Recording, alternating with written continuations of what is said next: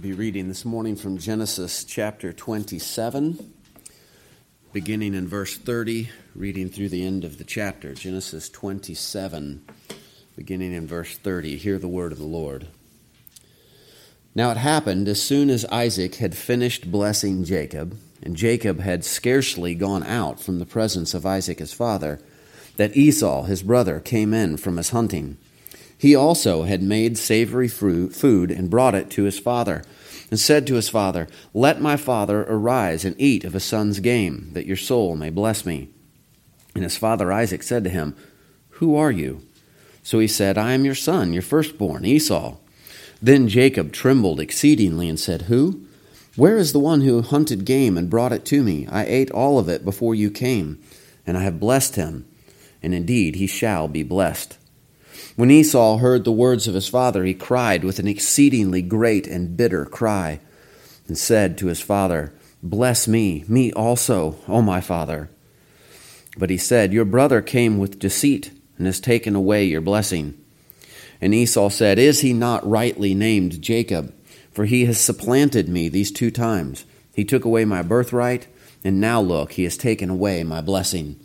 And he said, Have you not reserved a blessing for me? Then Isaac answered and said to Esau, Indeed, I have made him your master, and all his brethren I have given to him as servants. With grain and wine I have sustained him. What shall I do now for you, my son? And Esau said to his father, Have you only one blessing, my father? Bless me, me also, O my father. And Esau lifted up his voice and wept. Then Isaac his father answered and said to him, Behold, your dwelling shall be of the fatness of the earth and of the dew of heaven from above.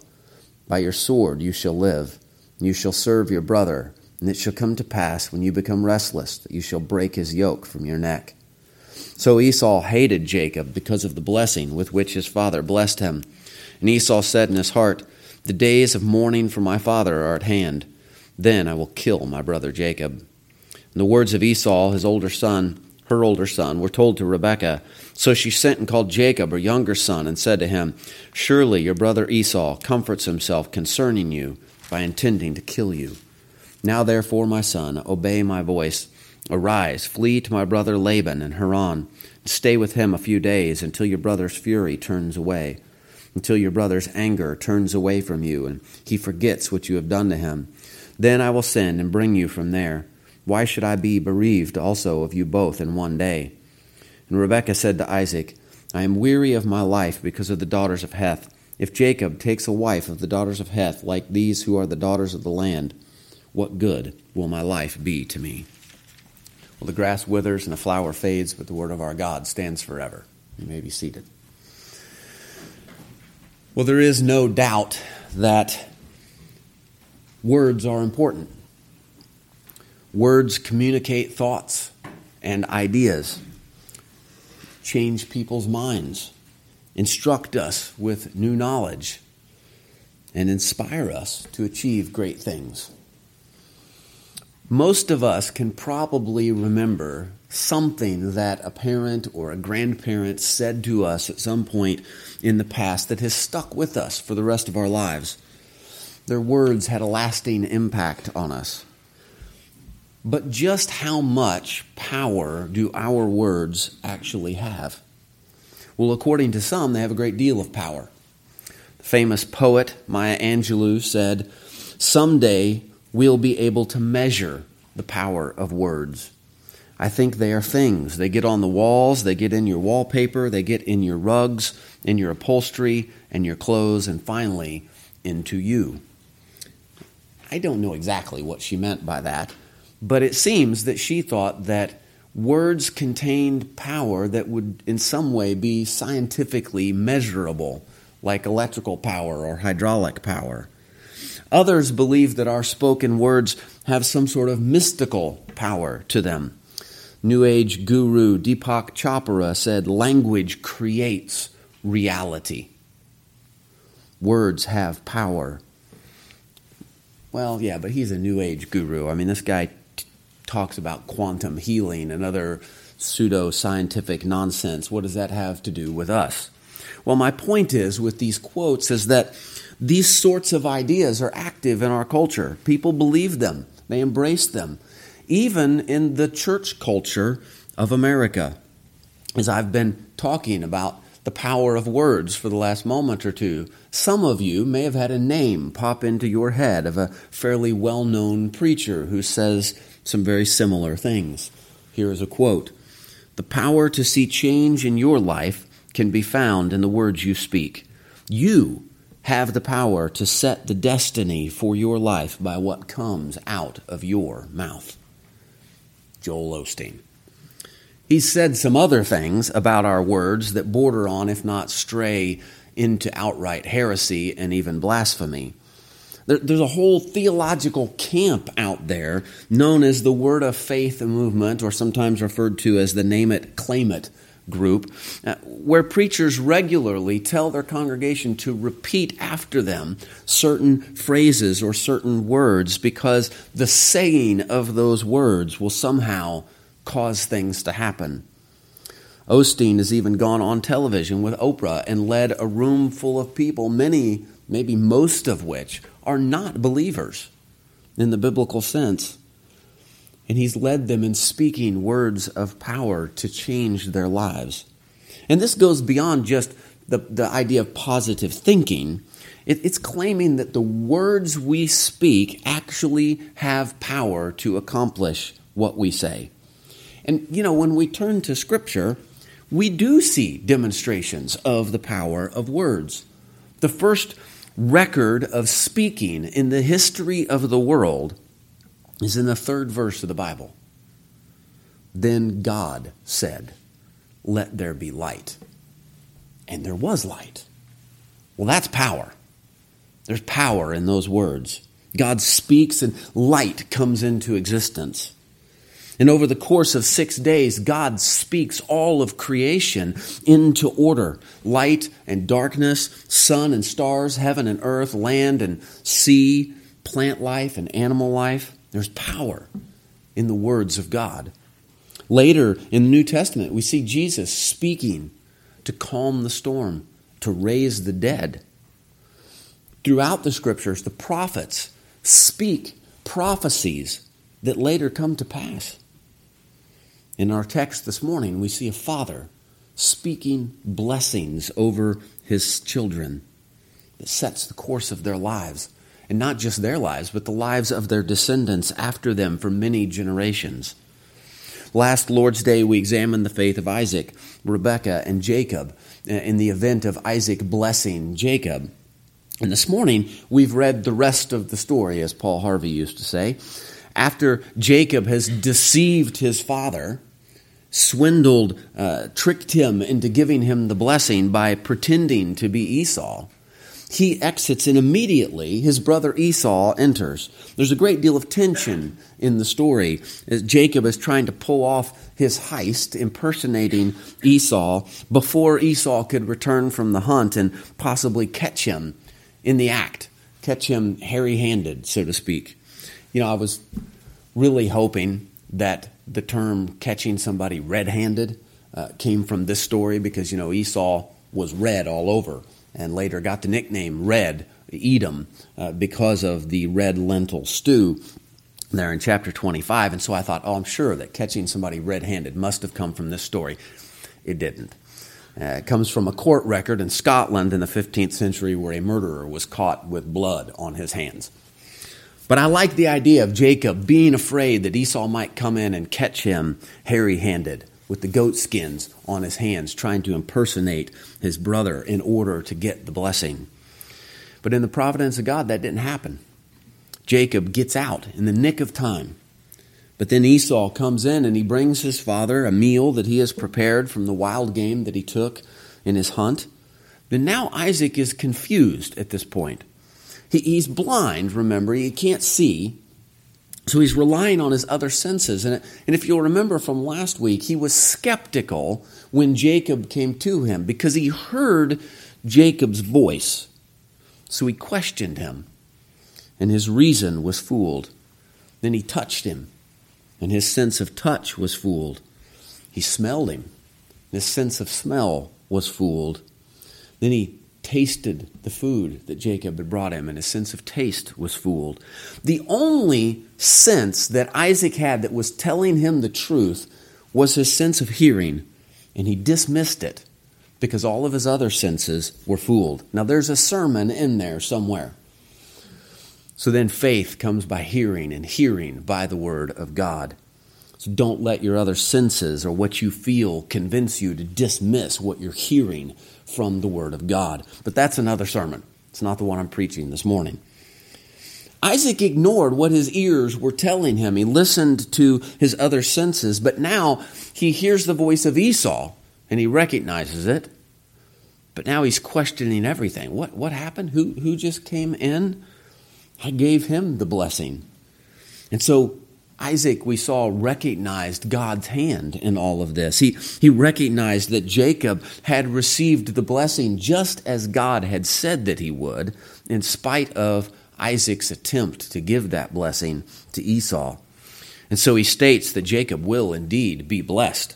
Isaac cannot, in fact, he dares not try and go against what God has done. Isaac submits himself to the will of God at this point. Now, Esau, on the other hand, has a very different reaction to this event. We see in verse 34 when Esau heard the words of his father, he cried with an exceedingly great and bitter cry and said to his father, Bless me, me also, O my father. Isaac is upset by this turn of events. His cry is exceedingly great and bitter. Now, bitter is the opposite of sweet. If we think about our taste, right? it's a sharp taste, it's acrid, it's, it's astringent. But when it's used in the scriptures in this way, it's not referring to our sense of taste, it's referring to uh, our emotions, what we're feeling, and, and it's most often associated with sin. When a person is bitter, it means that they're angry, that they're full of resentment and hostility, and they're holding on to it. They're not letting it go. And so we're warned against this in the book of Hebrews. Interestingly enough, in one of the few passages in the New Testament that mentions Esau by name, we're told, Pursue peace with all people and holiness, without which no one will see the Lord looking carefully lest anyone fall short of the grace of God, lest any root of bitterness springing up cause trouble. And by this many become defiled, lest there be any fornicator or profane person like Esau, who for one morsel of food sold his birthright. For you know that afterward, when he wanted to inherit the blessing, he was rejected for he found no place for repentance, though he sought it diligently with tears. So the root of bitterness leads to sin. And the author of Hebrews warns us against this, lest we become like the profane and godless Esau, who sold his birthright for a mouthful of food. And here in our text, we see that Esau was consumed with bitterness, so much so that he gives voice to it. He cries out with an exceedingly great and bitter cry. And the last part of that passage there in Hebrews caused me to stop and think for a minute. It says, For you know that afterward, when he wanted to inherit the blessing, Esau wanted to inherit the blessing, he was rejected. For he found no place for repentance, though he sought it diligently with tears. Esau sought repentance with tears diligently and couldn't find it. What does that mean? Well, I don't think that it means that Esau wanted to repent and God wouldn't let him. In fact, I don't think that's what that text means at all. Listen to the words of Matthew Henry. Commenting on that passage, he says, He was rejected of God. He found no place of repentance in God or in his father. The blessing was given to another, even to him to whom he sold it for a mess of pottage. Esau, in his great wickedness, had made a bargain, and God, in his righteous judgment, ratified and confirmed it, and would not suffer Isaac to reverse it.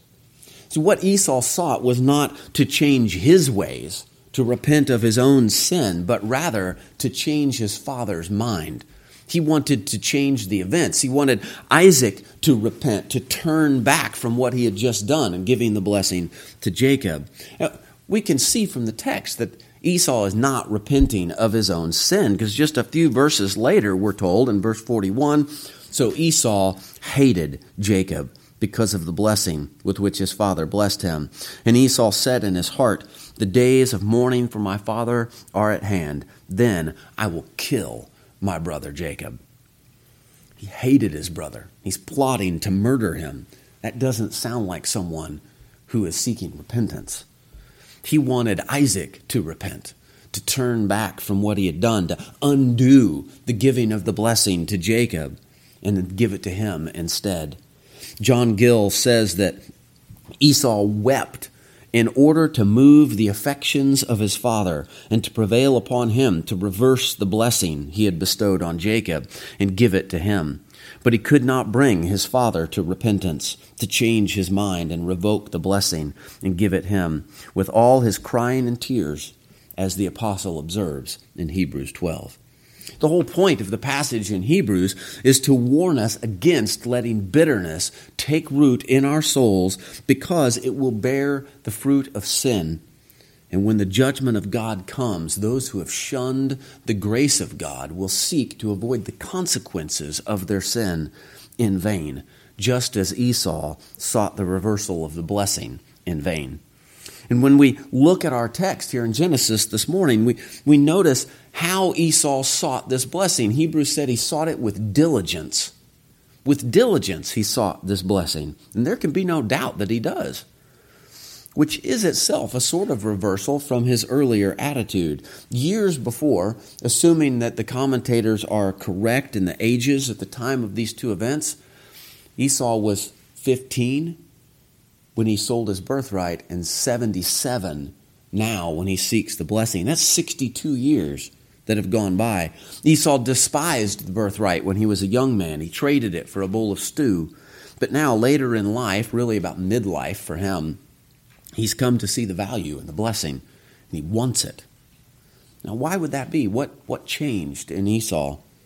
Well, his age no doubt plays a role. As we age, we begin to see the value in things that we didn't value when we were younger. But secondly, we, we've seen previously that Esau had no interest in the responsibilities of the birthright, uh, no patience to wait for the profit that would come with it. But now he believes the time is near. No need for patience. Isaac thinks that he's about to die. And the blessing carries with it great value.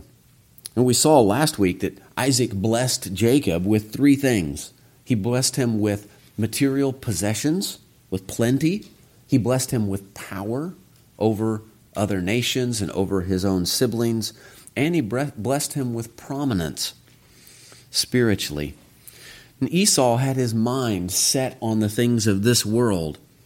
And many of those things contained in the blessing were things that would appeal and hold value to a mind set on the world.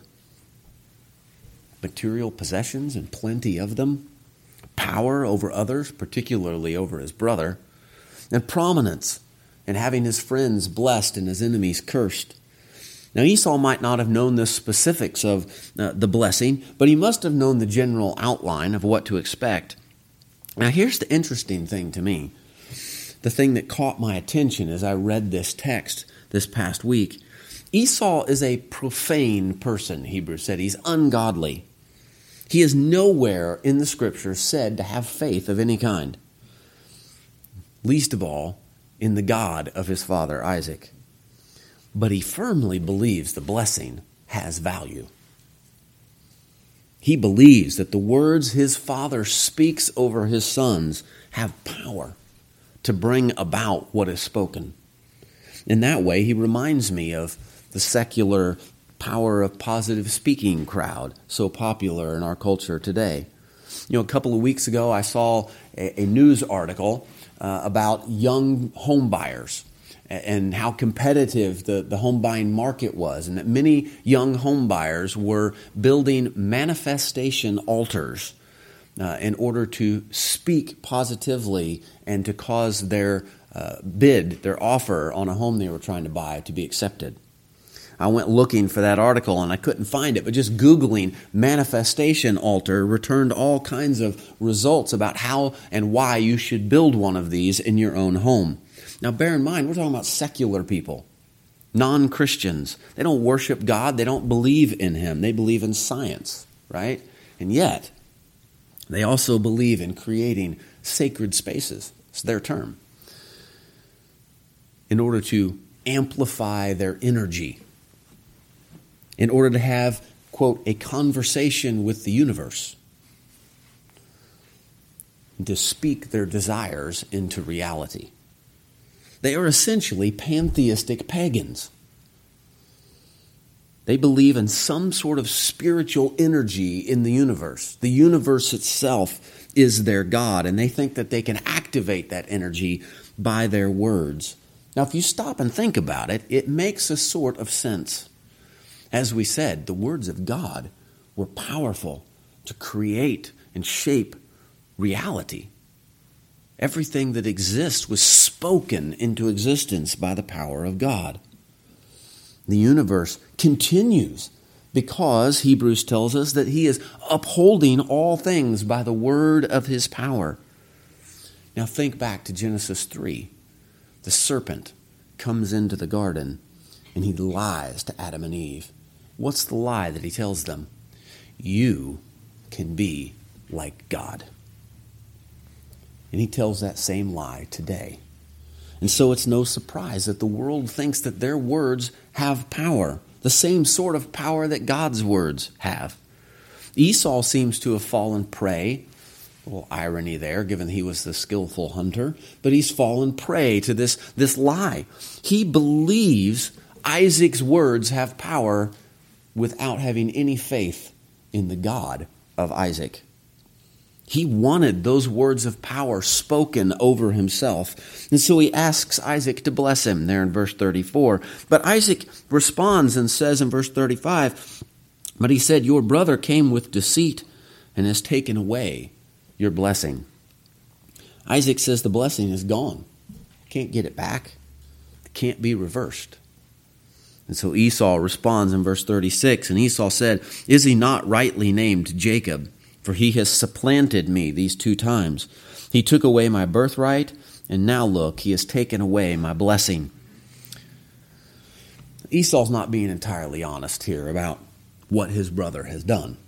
Yes, Jacob did take the birthright, but Esau sold it to him willingly for a bowl of stew. Esau despised the birthright. Jacob didn't have a gun to his head and force him to do that. And yes, Jacob did deceive Isaac to get the blessing, but Isaac has at this point recognized that that only happened because the providence of God. It was God's will to begin with that Isaac, Jacob get that blessing. So Esau's putting a lot of blame on Jacob, and some of that blame is his own. John Calvin sometimes I enjoy his commentary because he writes with a certain flair. And on this verse, he commented and said, Having sold his birthright, he had darted like a famished dog upon the meat and the pottage. And now, as if he had done no wrong, he vents all his anger on his brother. Like a famished dog. Not a pretty picture. Esau had despised the birthright. And now, he's not owning up to his own sin. He's not repentant. He just wants the blessing because he believes in the power of his father's words. so at the end of verse 36, he asks a second time, and he said, Have you not reserved a blessing for me? Now, this is the second time he asks for a blessing. He's realized his father won't undo the blessing that he has given to Jacob, but he thinks, well, maybe at least he, he can give me a blessing in addition to the one that he gave to Jacob. But Isaac responds to this question by telling Esau exactly what he had done when he blessed Jacob. In verse 37, then Isaac answered and said to Esau, Indeed, I have made him your master, and all his brethren I have given to him as servants. With grain and wine I have sustained him. What shall I do now for you, my son? Now, this must have come as a real blow to Esau. Esau has always been the wild man. living carefree, indulging his whims, his desire for sport and the hunt. And now he finds that his father has made his younger brother, the one who cared about hard work and responsibility, he's made Jacob Esau's master. Esau hated that. He had given Jacob material blessings and power and prestige. And so Isaac asks, What's left for me to do for you, my son? It's not much I can give you. I gave everything to your brother. But again, with tears, Esau pleads with Isaac in verse 38. Esau said to his father, Have you only one blessing, my father? Bless me, me also, O my father. And Esau lifted up his voice and wept. This is the third time he's asked for the blessing. He is indeed seeking it diligently, as Hebrews said. And that was what arrested my attention. He, he doesn't have any faith in God, but he sure believes in the power of his father's words. So he pleads with his father. Isaac blessed Jacob with a blessing that came from God. Esau seems to think that Isaac can just hand out these blessings in his own power. And so he's pleading with Isaac for one.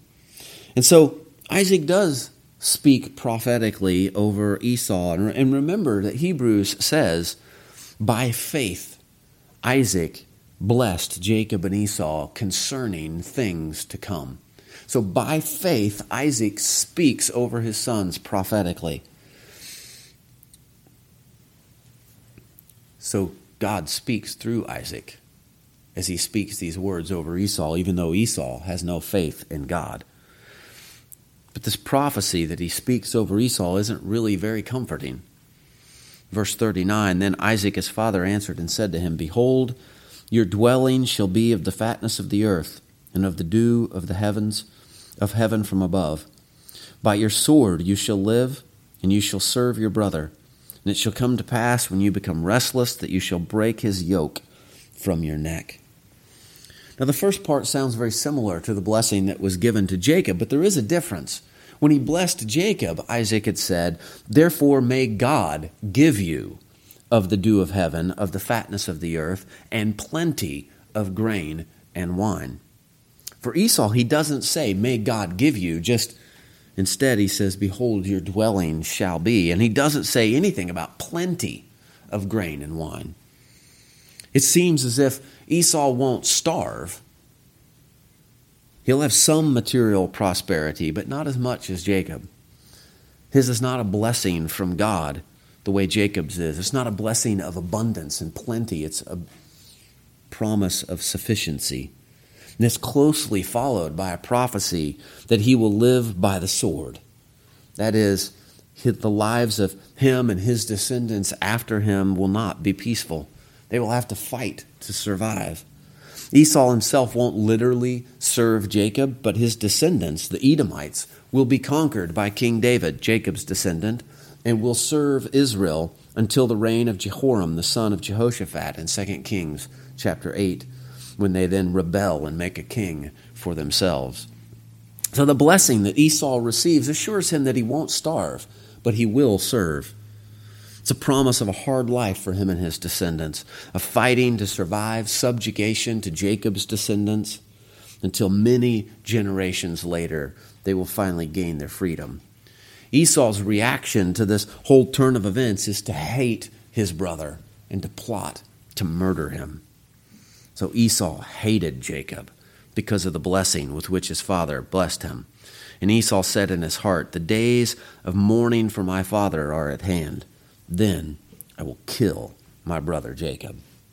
Now, apparently, he didn't just say this in his heart, but he vocalized it at some point because a loyal servant or someone must have overheard this, and a report came to Rebekah concerning Esau's intentions. And so she calls Jacob, tells him what Esau is planning, and she instructs him to flee to her brother Laban for safety, but not without his father's consent. So she speaks to her husband and she tells him she doesn't want Jacob to marry a wife from among the Canaanites like Esau has done. And this is no doubt true. Esau's wives, we learned at the end of chapter 26, were a grief of mind to Isaac and Rebekah. So while she doesn't reveal all she knows about Esau's plans, she does at least tell the truth when she's talking to Isaac this time, and her desire for Jacob to find a wife elsewhere and not from among the Canaanites. But it's interesting, isn't it, that Rebecca is willing to send her son away, the son that she loves, to send him away in order to avoid Esau's anger, rather than try and negotiate the blessing with Esau to assuage his anger and, and bring peace so that Jacob can stay there. Calvin calls this an evidence of extraordinary faith that Rebekah does not come to any agreement but persuades her son to become a voluntary exile and chooses to be deprived of his presence rather than that he should give up the blessing he had received. But sin always has consequences. And the consequences of Rebekah's sin in deceiving her husband is that she is forced to send away the son she loves. And by all accounts, she never sees him again. She had said in verse 44, He's to go to her brother Laban and stay with him a few days until your brother's fury turns away. Until your brother's anger turns away from you and he forgets what you have done to him. Then I will send and bring you from there. But it's more than a few days, more than a year. It's 20 years that Jacob stays with Laban. 20 years. He spends 14 years working for his uncle in order uh, to earn his wives. And then he stays another six years after that, increasing his wealth, having his sons. Apparently, Rebecca never sent for him. We don't know, Scripture doesn't tell us, but it appears that she didn't and apparently she dies before he returns. Rebecca is never mentioned again in the history until the very end of Genesis when Jacob requests that his sons bury him in the cave that Abraham had purchased, in which Abraham, Sarah, Isaac, Rebekah, and Leah were buried. So Rebekah gave up her most beloved son for the sake of the blessing that she knew to be God's will. And Calvin calls that an extraordinary faith. But Esau, on the other hand, is still determined to overthrow the will of God. He intends to murder his brother. By doing so, the birthright would revert to him, and the blessing of Jacob would be undone. Of course, God does not allow this to happen, but that is Esau's intention. And so it seems clear at this point that whatever blessing Esau sought it wasn't from God. He looked to the power of his dad's words.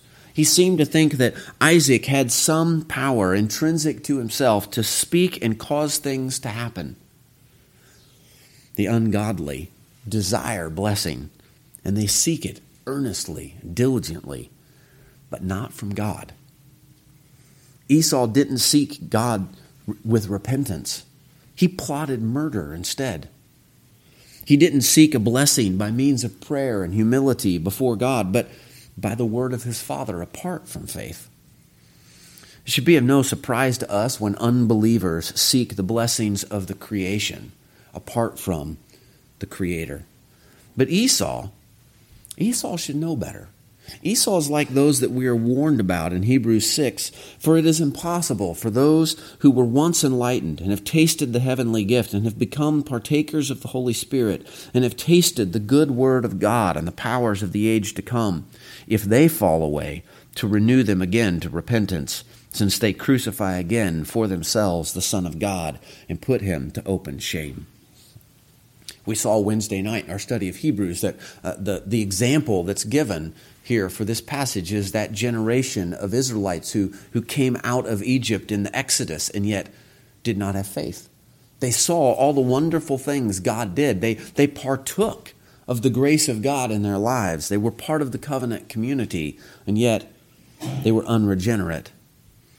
They rejected God's grace. They've proved themselves to be reprobate, just as Esau is. Esau grew up in the same home as Jacob was raised by Isaac and Rebekah. I'm sure he was raised to worship the Lord, the same as Jacob. his life bore much different fruit. The writer of Hebrews goes on to offer an analogy uh, to make his point. For the earth, which drinks in the rain that often comes upon it and bears herbs useful for those by whom it is cultivated, receives blessing from God. But if it bears thorns and briers, it is rejected and near to being cursed, whose end is to be burned. The same rain falls on the earth, and if it brings forth good fruit, it's blessed. If it brings forth thorns, it's cursed. The same benefits were there for both Jacob and Esau in the household of Isaac. They grew up with Abraham as their grandfather. He lived until they were 15. Abraham. They heard the stories from their granddad, I'm sure, of God's call on his life, the amazing acts of blessing that God had worked in Abraham's life. You know they heard the story of God commanding their grandfather to take their dad up on the mountain and sacrifice him, and God stopping him at the last minute and providing a ram as a substitute. They both heard the story of Abraham's servant finding Rebekah to be Isaac's wife. You know they heard the story of how their parents met. They both were, were worship, led to worship God by Abraham and Isaac.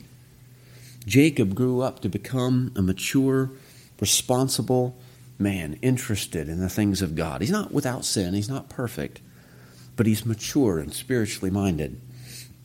But Esau became a profane, ungodly man given to sport and recreation.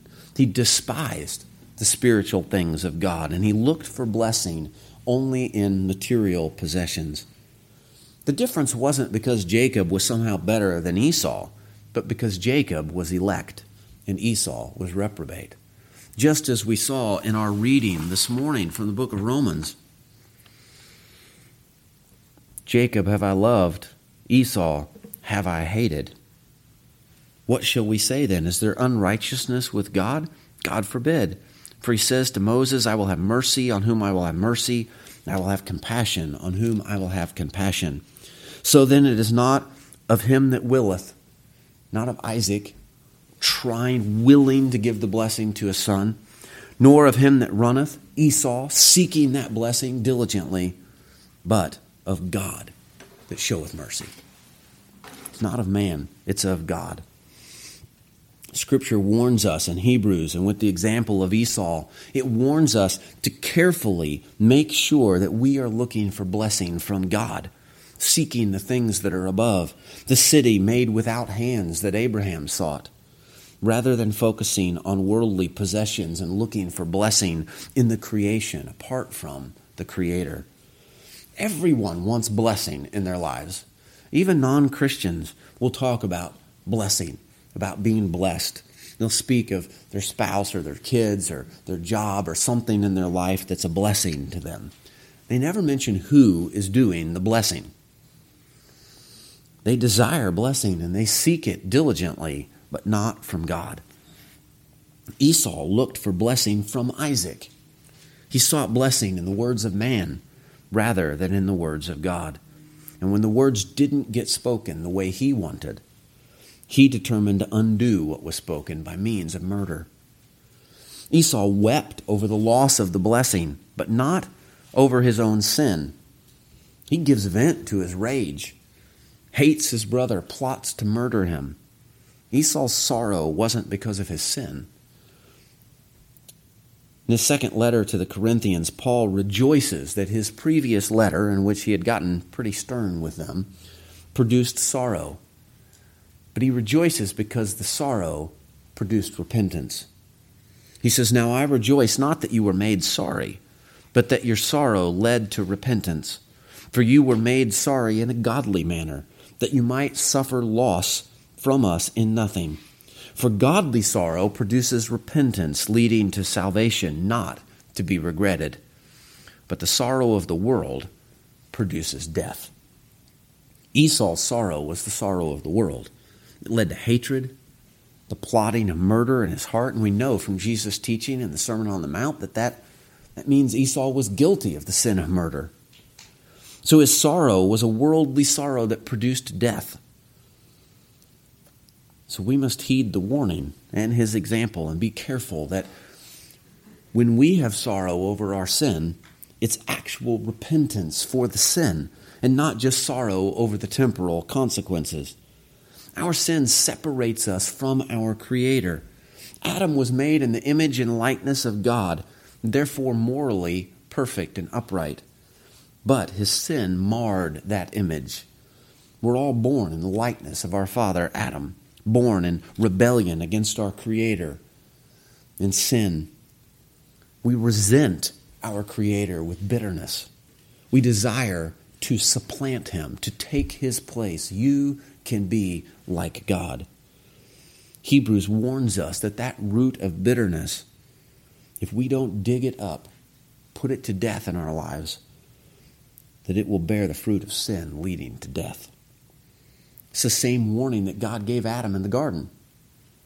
Yet Adam believed the lie of the serpent that he could be like God. And we're all born believing that lie. The name Jacob or supplanter could rightly be given to all of us. We're creatures made out of the dirt. We only live because the Almighty God breathed life into us. And yet we defy Him by our sin, violate His law, and we seek our own good apart from Him, just as Esau did. That sin, that treason against our Creator, is deserving of death. So God, Himself, in the person of Christ, took on human flesh so that He could live in perfect obedience to the law of God in our place and then die as a substitute, taking our place under the wrath of God.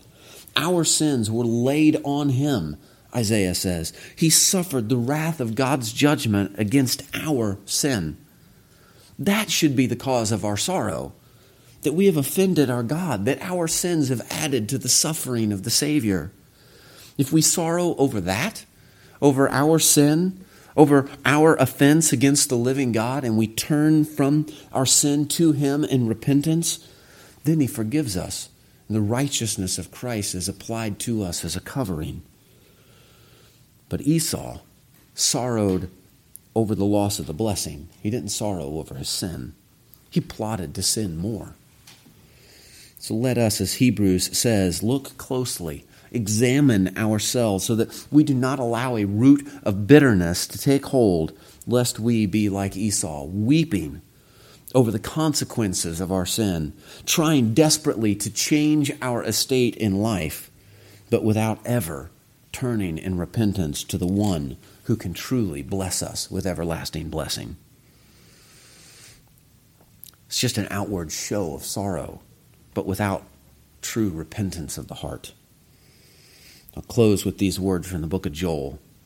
Now, therefore, says the Lord, turn to me with all your heart, with fasting, with weeping, and with mourning. So rend your heart and not your garments Return to the Lord your God, for he is gracious and merciful, slow to anger, and of great kindness, and he relents from doing harm.